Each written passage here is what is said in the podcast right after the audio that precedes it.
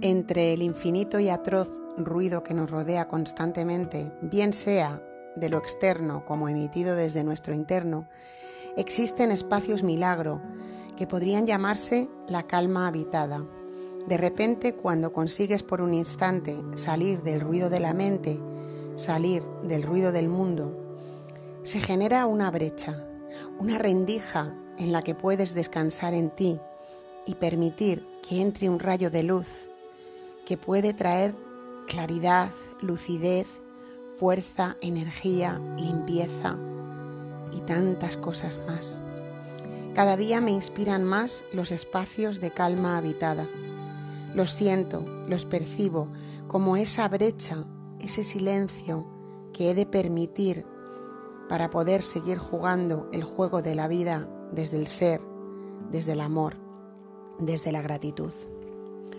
Buenos días, buenas tardes o buenas noches, sea cuando sea que escuches este nuevo episodio del podcast Itaca en la Nube.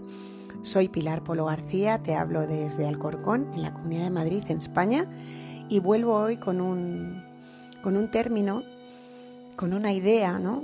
con un juego de palabras, llámalo como quieras, que llegó ayer por la mañana en mi meditación.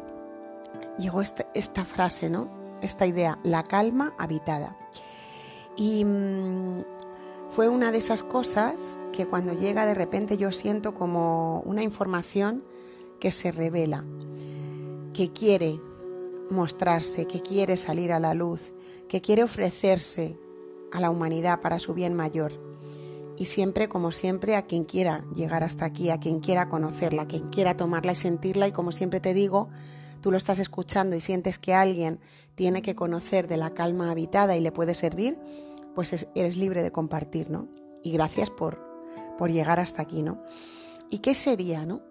Me he estado preguntando, porque ayer llegó esa frase, la calma habitada, que me pareció tan bella en sí misma, la, la combinación de palabras calma habitada. ¿Qué sería la calma habitada?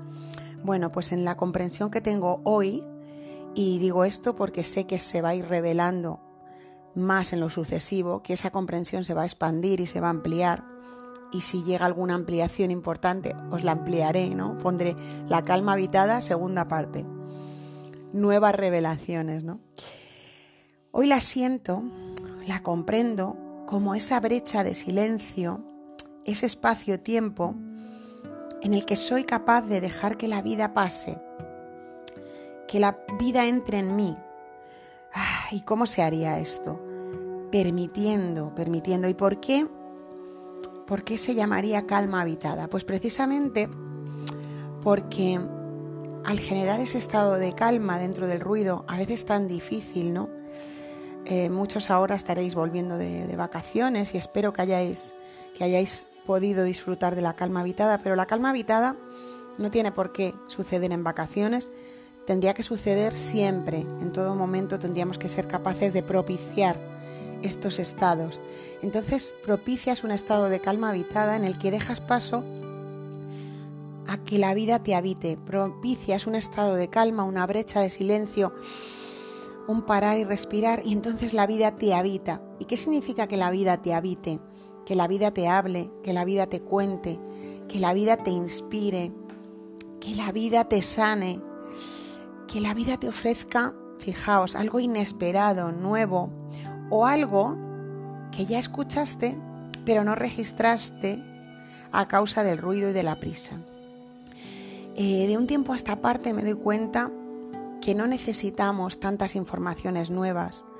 Hay una adicción a lo nuevo, ¿no? a la novedad, fijaos, mm, propulsada por, por todo, ¿no? Queremos la última temporada de la serie nueva, la última película de tal.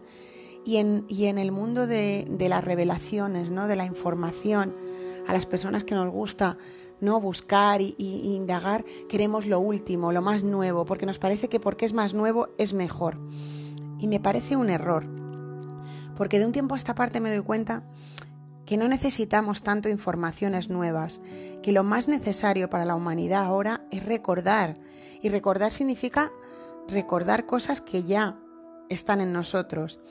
Y a veces, mmm, cuidado con esto, y me lo digo también a mí, como sabéis, todo lo que cuento aquí es para mí, podemos caer en la soberbia del ego, ¿no? El ego caprichoso que dice, ah, esto yo ya lo sabía, vaya, vaya cosa me cuentas, Pilarita, calma habitada, qué tontería, ¿no? Eh, esto no me aporta nada, ¿no? Y, mm, y fijaos, cuando dices, yo ya esto lo sabía, esto no me aporta nada nuevo, yo te pregunto, y me pregunto, ¿no? Que esto no estoy tirándote a ti como piedras como, diciéndote que, que en la soberbia, ¿no? La soberbia está ahí para todos, ¿no? De creerte tú que ya, que ya estás por encima, ¿no? De todo esto. Calma habitada, qué chorrada, ¿no? bueno, si te encuentras ahí, me estás escuchando y dices, vaya, anda, lo que nos ha descubierto y Pilarita, pues oye, míratelo, ¿eh? Míratelo porque igual estás cayendo en esa soberbia que no es nada buena para ti en realidad, porque te pierdes tanto y entonces dices, no me aporta nada nuevo. Yo te pregunto, ¿lo practicabas? ¿Eras consciente de ello? ¿O solo lo sabías como el que posee una información que no usa para nada, ¿no? ¿Qué hacemos con la información? ¿La ponemos en juego? ¿La utilizamos? ¿O simplemente la acumulamos como acumulamos ropa en el armario, como acumulamos eh, música en, el, en, nuestro, en nuestro móvil como acumulamos vídeos para ver, pero incluso los vemos, ¿no? Ves un vídeo y dices, ay, qué interesante, pero no pones nada en práctica. Escuchas una canción, pero ya no la escuchas más porque es nueva y te, y te estás perdiendo tanto centrándote solo en el yo ya. La calma habitada, fijaos, me llegaba cuando estaba preparando el podcast, trae importantes clics, importantes ajas y a veces lo que te llega en esa calma habitada es algo que has escuchado millones de veces, millones de veces y dices, pero por favor, si yo esto se lo he escuchado a mucha gente y lo he escuchado muchas veces y nunca lo he puesto en práctica en mi vida y nunca lo he utilizado, no se trata de tener mucha información, no se trata de tener mucho, se trata de cómo empleas eso que tienes a todos los niveles, material, espiritual, emocional, mental, da igual, no se trata de tener la mente llena de muchos conocimientos, cómo juegas el juego de la vida con esos conocimientos, con esas informaciones, ¿no? Y es justo en esa brecha de calma habitada, ¿no? Cuando te baja la ficha y algo hace clac y dices, ostras, me acaba de bajar una ficha de algo que si me permito desactivar la interferencia del ego que dice, va, pero qué tontería, Dios es maravilloso porque los grandes descubrimientos, los grandes clics que hacemos, em, no se producen porque las informaciones sean valiosísimas, no, e-, eres tú el que le da ese sentido, el que le da esa fuerza a lo que te pasa. Siempre digo que hay personas o gente que hace podcast que si viera eh, las, las, escuchas que yo tengo, diría, madre mía, mm, qué pocas, ¿no? Y para mí son muchas. Entonces, eh, el sentido de las cosas se lo das tú, se lo das tú. Yo le pongo, le imprendo el valor a las escuchas que puedo tener en el podcast porque sé que hay personas detrás que están profundizando. Entonces, ¿para qué quiero tener muchísimas escuchas y unos números muy altos si luego el mensaje no cala, ¿no? Por favor, lo repito, no caigas en la trampa del yo ya. Conserva tu inocencia, conserva tu curiosidad, conserva tu capacidad de asombrarte que es poderosísima y es mágica y la tenemos todos y la desactivamos por ese ego que dice, ya, ¿qué me está contando Pilar?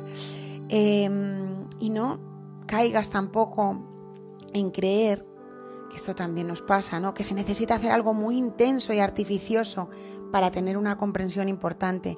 A veces es en esa calma habitada que puede ocurrir sentado en el váter, sí. Sí, sé que a lo mejor esto no es muy políticamente correcto, pero igual estás sentado en el trono, como se dice coloquialmente en España, no sé en otros países que me escuchéis, ¿no? En el váter y de repente, clac, porque haces ese, esa brecha, generas esa brecha y llega algo. A veces puede darse mientras estás limpiando la casa o simplemente contemplando el cielo y o conduciendo, yo no conduzco, pero, pero es verdad que hay muchas personas que me dicen de repente llega una comprensión conduciendo, ¿no? Entonces, em, obsérvate, observa cómo, cómo manejas esto que yo he llamado calma habitada o que la vida me ha entregado este nombre. Y mm, si se produce alguna de esas brechas valiosas, eh, lo importante, como siempre, como todo, es darse cuenta. Lo que os decía antes, al final el valor de algo es subjetivo. El valor no es el valor eh, de lo que valen las cosas, ¿no? También ahí tenemos una distorsión grande, toda la humanidad, porque cuando nos han puesto valor a las cosas económico o valor como esto vale más, a través de, por ejemplo, pienso en las redes sociales, ¿no? Los seguidores, los números, ¿no? Como hemos, eh, nos hemos entrampado tanto y nos hemos aferrado tanto al valor que viene de, de la cantidad, nos hemos olvidado que el valor realmente aflora de la calidad, ¿no? Entonces, y que el valor es algo subjetivo. Para mí, grabar esto hoy tiene un valor incalculable. Poder dejar esta huella, esta siembra, tiene un valor incalculable. No sabéis lo que agradezco poder estar aquí en la cocina de mi casa ahora mismo, un domingo por la mañana, grabando este episodio llamado La calma habitada. Para mí tiene un valor y quizás tú me estés escuchando y digas, bah, pues eso no tiene ningún valor. Bueno, pues mírate a ver. ¿Cuál es tu escala de valores? ¿Qué tiene valor y qué no tiene valor para ti? Porque dependiendo de cómo tú valores, por ejemplo, con la calma habitada se me ocurre, pero ¿qué me está contando Pilar? Si esto es, ¿sabes? Quedarme un poquito en silencio, hacer una parada en el día, respirar profundo cuando estoy sentado en el váter o fregando los cacharros. ¿Qué me está contando esta chica? Qué tontería, ¿no? Yo tengo que irme, no sé, a un viaje al Tíbet para descubrir y tener esa, ese ajá, ¿no? Y a veces, queridos, queridas. Ocurre así, muchas veces ocurre así. Yo lo he comprobado en mí y, eso no significa que no tengas que hacer cosas que te apetezca hacer más intensas, más espectaculares, más artificiosas y que no debas disfrutar de lo que te ofrece la vida encarnada a nivel de viajes, a nivel de experiencias. Aquí estamos, señoras y señores, para experimentar, para disfrutar, para pues eso, bebernos la vida y bebernos la vida y disfrutarla con todo y con esos momentos también de calma habitada.